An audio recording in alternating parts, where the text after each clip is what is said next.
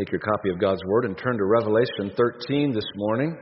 Revelation chapter 13 will be in verses 1 through 10. Revelation 13, verses 1 through 10.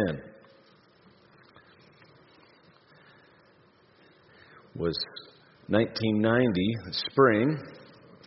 Kathy and I were engaged. We were still at Dallas Baptist University, and my friend Darren and I went to a Dallas Mavericks basketball game. It was his birthday, and he had two tickets, and so I got to go with him.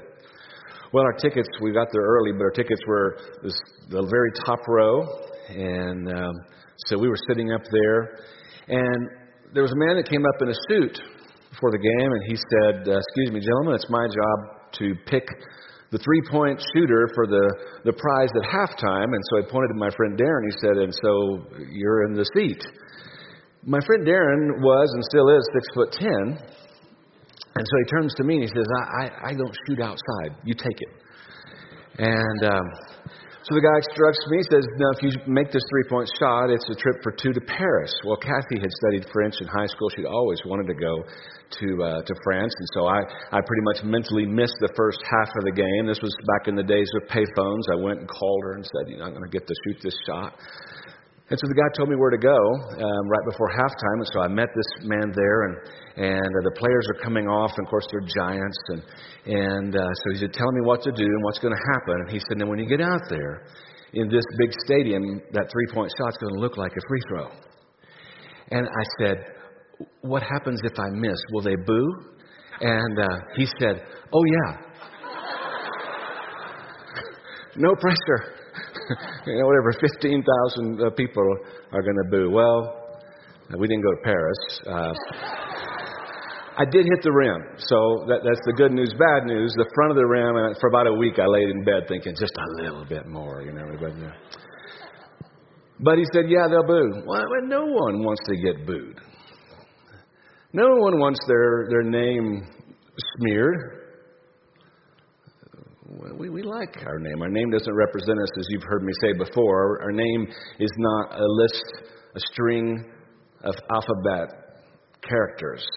Our name is who we are. And so is the Lord's name. Today, in a mixture, in this passage before us, we're, we're seeing one of the worst things ever in Scripture in the middle of this end of the devil's reign, in the middle of his final, final demise, which is good news, but we see an evil that is at the top, and that is the blaspheming of the name of our Lord with the rise of the Antichrist. Let's read in chapter 13, verses 1 through 10. And the dragon, we, we saw him before, he was identified as the devil.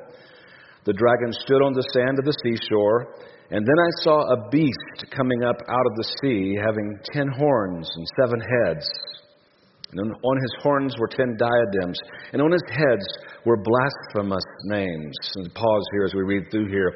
The, the word blasphemy, it's to, to speak evil against someone, and particularly against their name. And so you're going to see this word in its various forms all through this passage.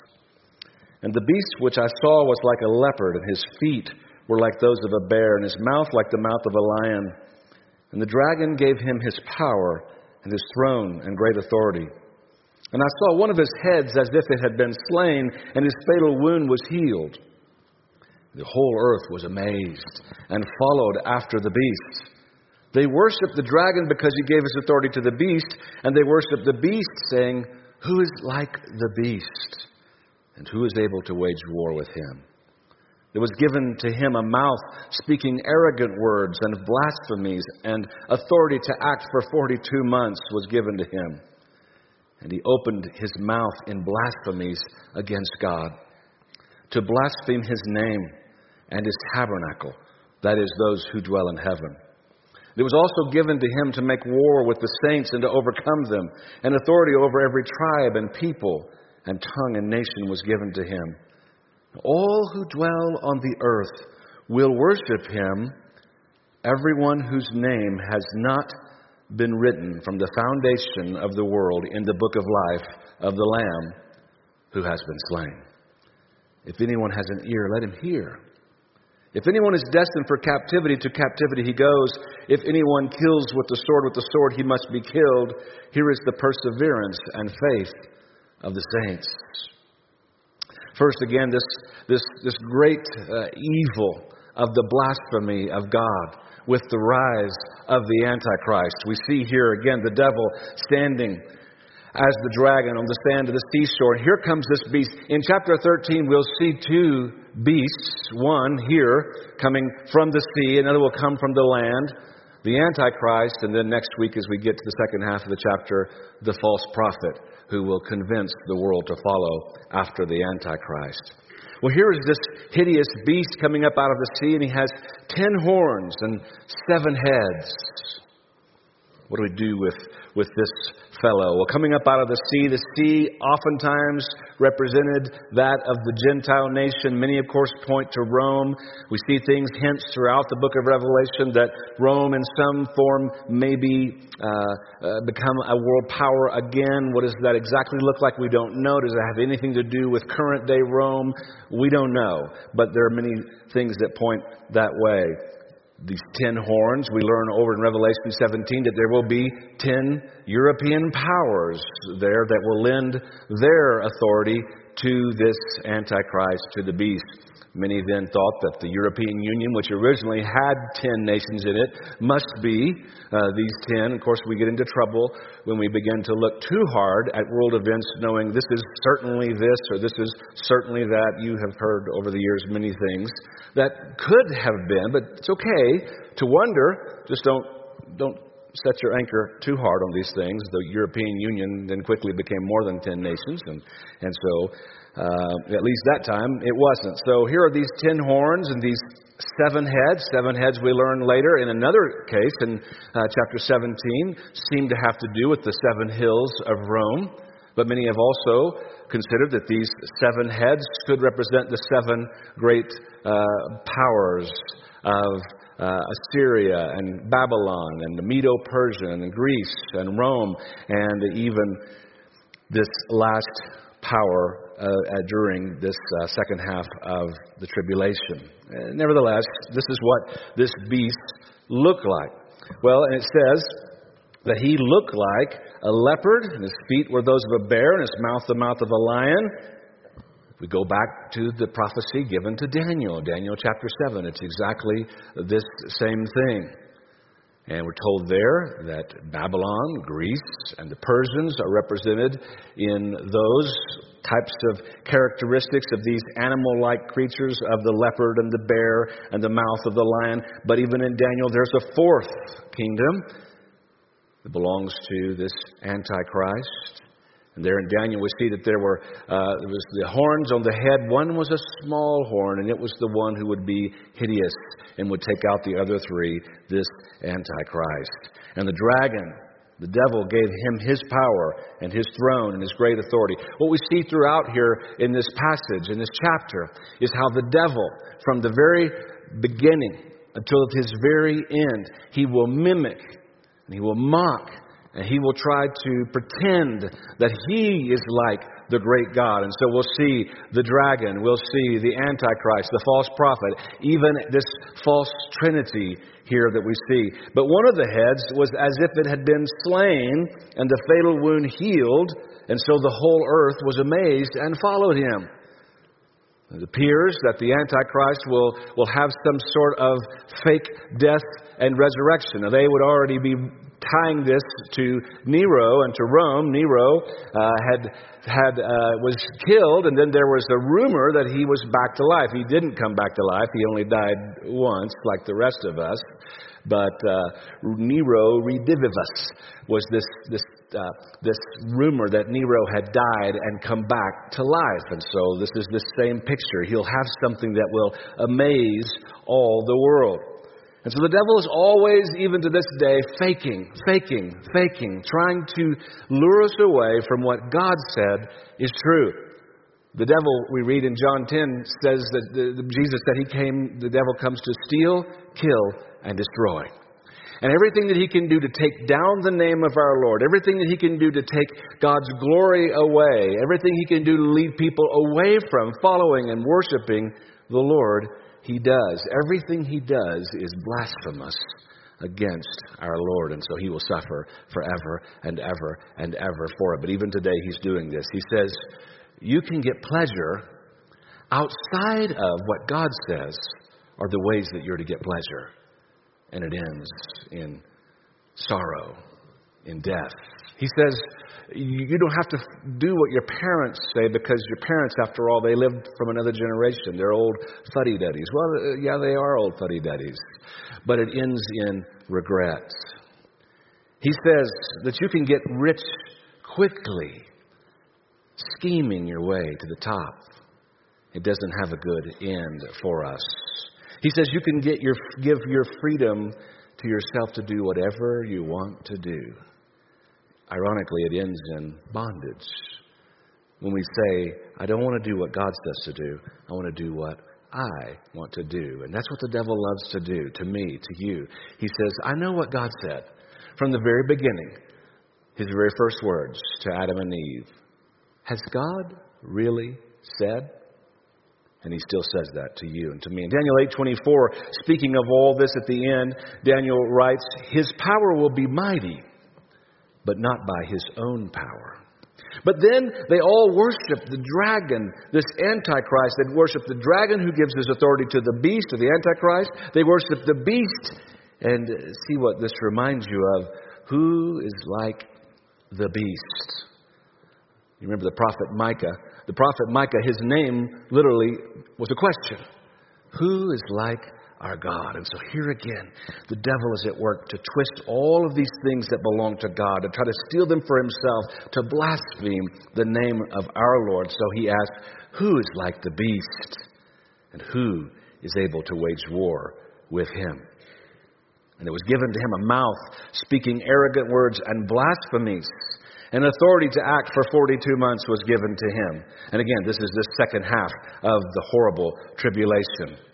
And he opened his mouth with blasphemies against God, to blaspheme his name and his tabernacle, that is, and those who dwell in heaven. And we just see this over and over this, this horrible thought that anyone would dare to stand and to blaspheme the name of our Lord. And yet the devil brazenly does it over and over, and he blasphemes God and those who belong to him in the tabernacle. Oh, friend, whether you know Christ as your Savior or not, oh, be careful to never do anything that in effect is blaspheming the Lord or his people. It's his church. His church is so important to him that he died to create it. And may we not ever blaspheme we can disagree, but don't blaspheme his church or his name.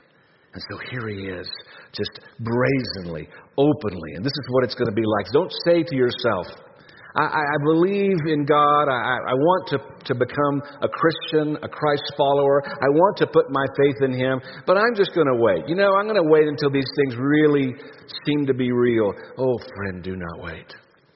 Most will not come to faith in this time of tribulation. But even those who do will go through a living hell here on this earth. Do not wait, for all of these things could begin to happen today. And so he has this, this mouth. But then, so crucial here in verse 7, we ask this question. Number two Is your name written in the Lamb's Book of Life? Here it is in verse 7. It was given to him to make war with the saints and to overcome them because the devil is more powerful than we are in our own flesh. Praise the Lord. We don't have to rely on the power of our own flesh because greater is he who is in us than he who is in the world. But those who are putting their faith in Christ during this horrible tribulation, he will overcome them for a time. And he will have authority over every tribe and people and tongue and nation, and all who dwell on the earth will worship him unless their names have been written in the Lamb's Book of Life. What is the Lamb's Book of Life? Well, there will be two judgments in the end. There'll be the judgment of the believer at the Bema seat. We will have a review of our life with the Lord. I don't know exactly what that's going to look like. But it's not about whether you are going to heaven or whether you know Christ or not. That's for those who have already placed their faith in Christ. and they're going to spend eternity with him. But the great white throne judgment will be the place where those who have not put their faith in Jesus Christ will be turned away. And this symbolic, possibly, but this book in the Lord's hands, in the Lord's mind. Those who have not placed their faith in the Lord Jesus Christ, their names are not written in the Lamb's book of life. Because the Lamb, says, was slain.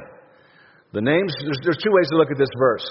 Either the names were written in the book before the foundation of the world, and the slain of our Lord and Savior was accomplished, as it were, before the foundation of the world, or the names have been written there since before the foundation of the world, and Christ was slain. It really doesn't matter which one you choose because they're both true. Before the foundation of the world, before God created any part of this world, He knew every single person who would put their faith in Him. He knew that before time began. He knew who would say yes to Jesus, who would say no to Jesus.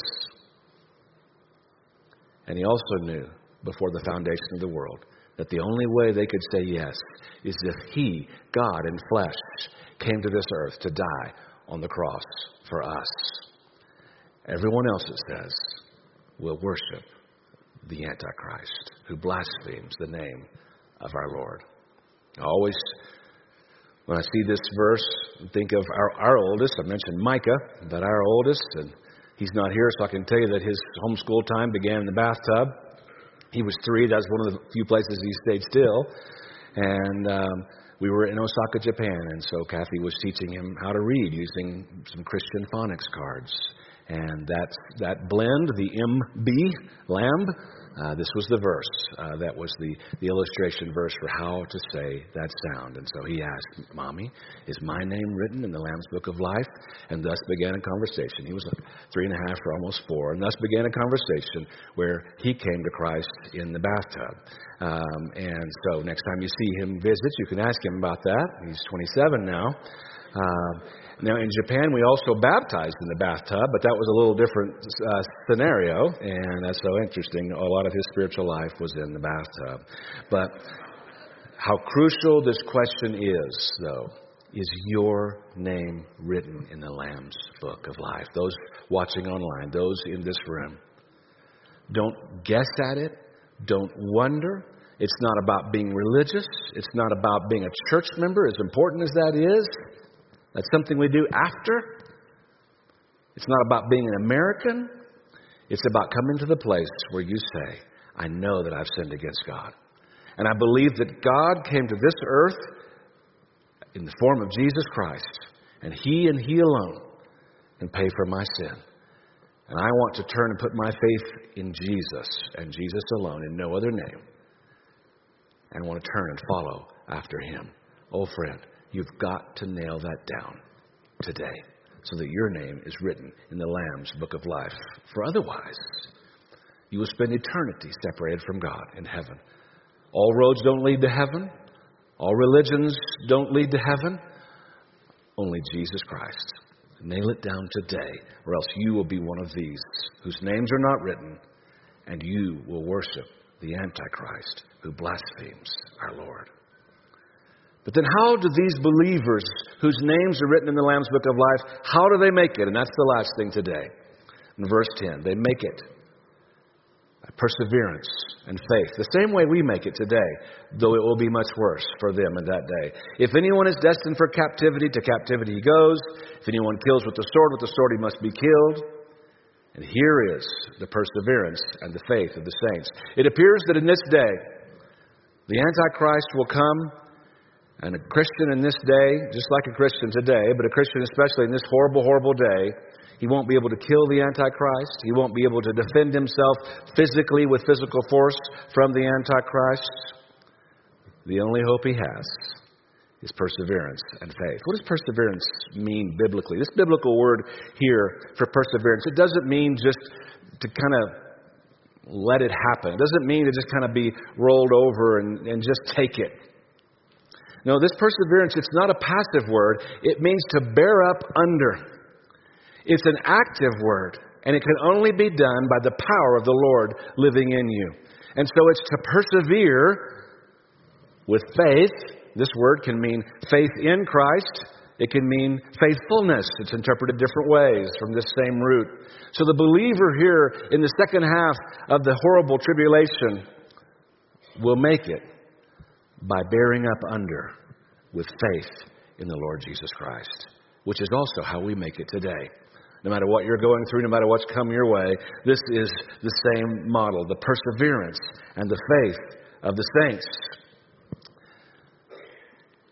Think of the great hall of faith in Hebrews 11. Those folks weren't praised, they weren't put into the hall of faith in Hebrews 11 for being grateful to God that things were so great. They were put in the hall of faith for maintaining their faith and their perseverance, even though things were so bad around them. Psalm 34, 7, 17 to 19. The angel of the Lord encamps around those who fear him and rescues them. The righteous cry, and the Lord hears and delivers them out of all their troubles.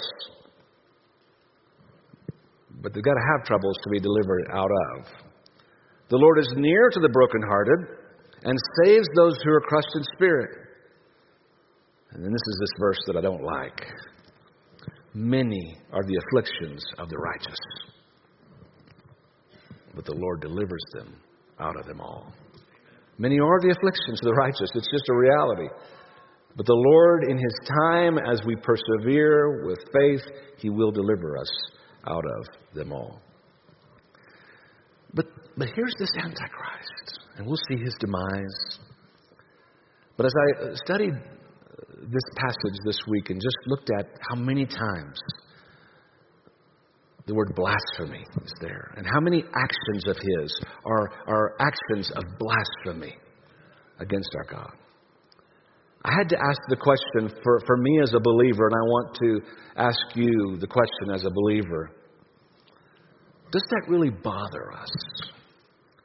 I mean, it's one of the Ten Commandments to not take the Lord's name in vain. But does it really bother us as believers? And, it has so many forms. I mean, certainly just that, that alone, putting ourselves in situations to hear the Lord's name taken in vain, does that bother you anymore? Please ask God to let it bother you if it doesn't.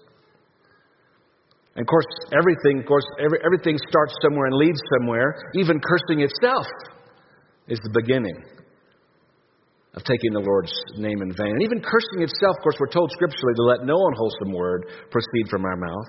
And young people, listen to me. Teenagers, children. The world, the devil will tell you you can redefine what words mean. You can't. Although our society has. I'm telling you, when I was a kid, I was at the home of a non Christian friend. His family wasn't Christians, a beer drinking, non Christian dad.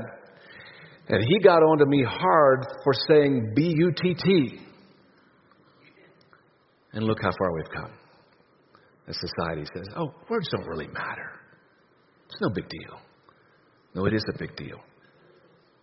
God created our mouths, and He wants them to say certain things.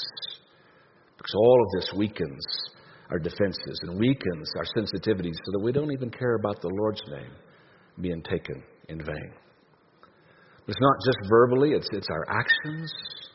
Again, the devil comes and in a blasphemic way tries to mimic and mock all that God has for us, whether it be immorality, deceit, homosexuality, trying to redefine manhood and womanhood and marriage and all of these things. It's just a progression, folks. The devil doesn't ever say that's enough. He wants to destroy our society from the inside in. The next steps are worse and worse as we as believers stop caring about these. Of course, the world doesn't care. They're not believers. They, they, we, we get mad at them for not caring, but they shouldn't. They don't know Christ. It's the Christian who needs to lovingly care we don't condemn them. We want them to know Christ. But they've got to see in us those who care about these things. All of these things, Lord. Help us to let it bother us again. Some of you today, you need to come and say, I, I realize I don't know Christ for sure. I don't want to be on the wrong side of this chapter. And we'd love to show you how to know Christ. There at home as you're watching.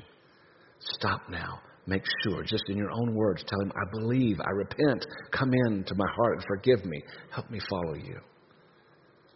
And others of us need to just ask God to help us care again about his name. Let's pray.